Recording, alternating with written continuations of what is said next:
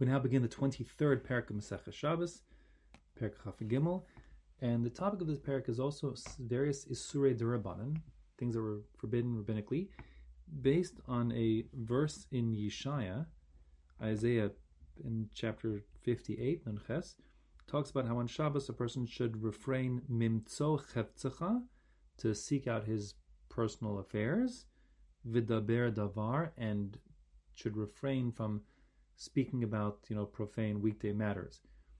And from that, it's, it's learned that uh, the way one conducts himself on Shabbos shouldn't be the same ways as he does on a regular weekday, meaning he shouldn't be involved in you know commercial affairs. Even if you're not technically doing malacha, you shouldn't be going out to his field to assess where to plant or who to hire and that kind of thing. Nor should he make negotiations for a transaction after Shabbos. So the Mimtza Chefzecha talks specifically about the doing commercial activity on Shabbos, even if you be sidestepping the halachas. Uh, davar davar refers to any kind of speech that's weekday speech, um, including negotiations, etc., about about the business. So our chapter will discuss um, certain implications of these restrictions. So the first Mishnah here is going to talk about uh, if you need to borrow something on Shabbos. So the driving concern of this Mishnah is that if I would borrow something from you, you might be tempted to write it down so that you shouldn't forget that I owe you something and to repay you what I took. Um, and that being the case, we're concerned. In in Hebrew, there are two words for borrowing. One is she'ela, to borrow, one is halva'a, to borrow. Now, the technical difference between a she'ela and a halva'a is when you are shoel something, you borrow something, you return the exact same thing that you borrowed. So I borrow your pen, I give you back your pen. That will be a she'ela. A halva'a, a loan, typically is a money loan, but any time where you consume or spend what you received as the halva'a and you return the economic equivalent, that's technically called a halva as opposed to a she'ela. Now, the truth is that that strict definition isn't really reflected in the Mishnah. The truth is, but what is reflected in the Mishnah is the connotation of a halva'a is something that's more long term. It's like a 30 day loan. And a, if you don't specify the period for a halva, it indeed is 30 days, which means it's a long period of time and you're liable to forget the loan was made and therefore you'd be more prone to write it down so it shouldn't be forgotten. A she'ela is typically a much more short term, you know, lending where at any given time the lender could say, "Now I need my thing back" or the equivalent back. So our Mishnah is going to say that when you borrow something from a friend on Shabbos, let's say for example, the Mishnah says, "Shoel adam mechavero kade yain v'kade shemen." A person may indeed borrow from his friend, his neighbor, a pitcher of wine or a pitcher of oil because he needs it for Shabbos. But when he borrows it, he should use a turn of phrase. This is a bit lost in translation, but in Hebrew it, it certainly makes sense he should use an of phrase that doesn't imply a long term loan, which would prompt the lender perhaps to write down that the loan was extended. And that being the case, the Mishnah says you should be shoel. Um, hashi, hashileni means to, you know, like I said, lend me for short term, if you will. So the Mishnah says, ubilvad shlo yomarlo halveni. The person who's doing the borrowing shouldn't request of the lender using the expression of halveni, extend me a halva'a, a, a loan, because again, that implies something longer term, and the concern is he'll come to write something down. But he could say, Hashileni, let, let me let me borrow it short term. Again, fine. So in English, you would be stuck. You the point is you wouldn't be able to say something like let me borrow. You'd probably more have to say like, do you have a pitcher of wine from here? Could I have a pitcher of wine? And then after Shabbos, you'll you'll square things away. V'chein says the Mishnah, Ha'isha mechaverta kikaros. A woman could borrow from her friend loaves, meaning loaves of bread. Shabbos comes around, she doesn't have a loaf of bread. She can go to her neighbor and, borrow the bread. Again, using the expression um, hashileni, lend it to me, a she'ela as opposed to halva.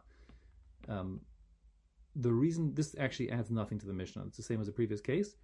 The reason why the Mishnah says it is because in the time of the Mishnah, um, women tended to be illiterate and therefore not likely to write things down because they didn't write. So that being the case, the point is even a woman who, in the case of the Mishnah's time, is unlikely to actually write something down, still she has to refrain from using the expression halva'a. She has to stick with she'ela. Mishnah continues on and says, Im eno ma'amino, if the lender doesn't trust the borrower to settle the score after Shabbos, maniach taliso eitzlo, then the borrower should leave, you know, his clothing, an article of clothing, at the lender's house, and that way after Shabbos he'll go back and essentially collect his article and square up. The point is that since he has the article, it acts as a as like a as a collateral for the loan. But um, it's important that it's as the Mishnah says, just leave it. It doesn't say leave it as some collateral. And that being the case, the point is you can't speak out explicitly. I'm giving you collateral because that makes it formal into a loan. You're back to like loan territory. It sounds like business all over again. Rather, just leave the jacket behind, and you'll go back after Shabbos to pick it up.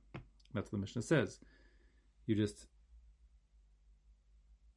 maniach taliso eitzlo. You leave the borrower leaves his talis jacket, whatever it is, behind. And he, the borrower, will square things up after Shabbos, sorting out what he owes.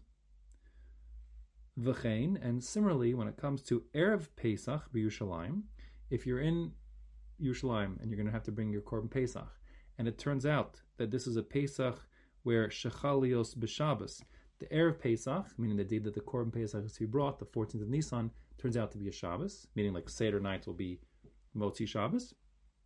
There's a requirement to offer a korban Pesach on Shabbos. Now, what happens if you don't have a seh? A seh is a baby goat or a baby sheep, as per the requirements of a, of a korban Pesach. If you don't have one, you'll have to now get one on Shabbos. You can't buy it, but you could at least borrow it um, in the sense of getting a sheep today and you'll square up financially with the payments for sheep tomorrow. So the same idea is when the borrower needs the seh, he'll maniach taliso etzlo, he will leave his talis, his jacket, in the presence of the lender who gave him the sheep, and then Benotel es pescho, he, the bar, will take that little animal to be brought as a korban pesach. And after Yom Tov, obviously you can't do it after Shabbos because that's the first day of Pesach, but after Yom Tov, um, he will square away with the person who gave him the sheep.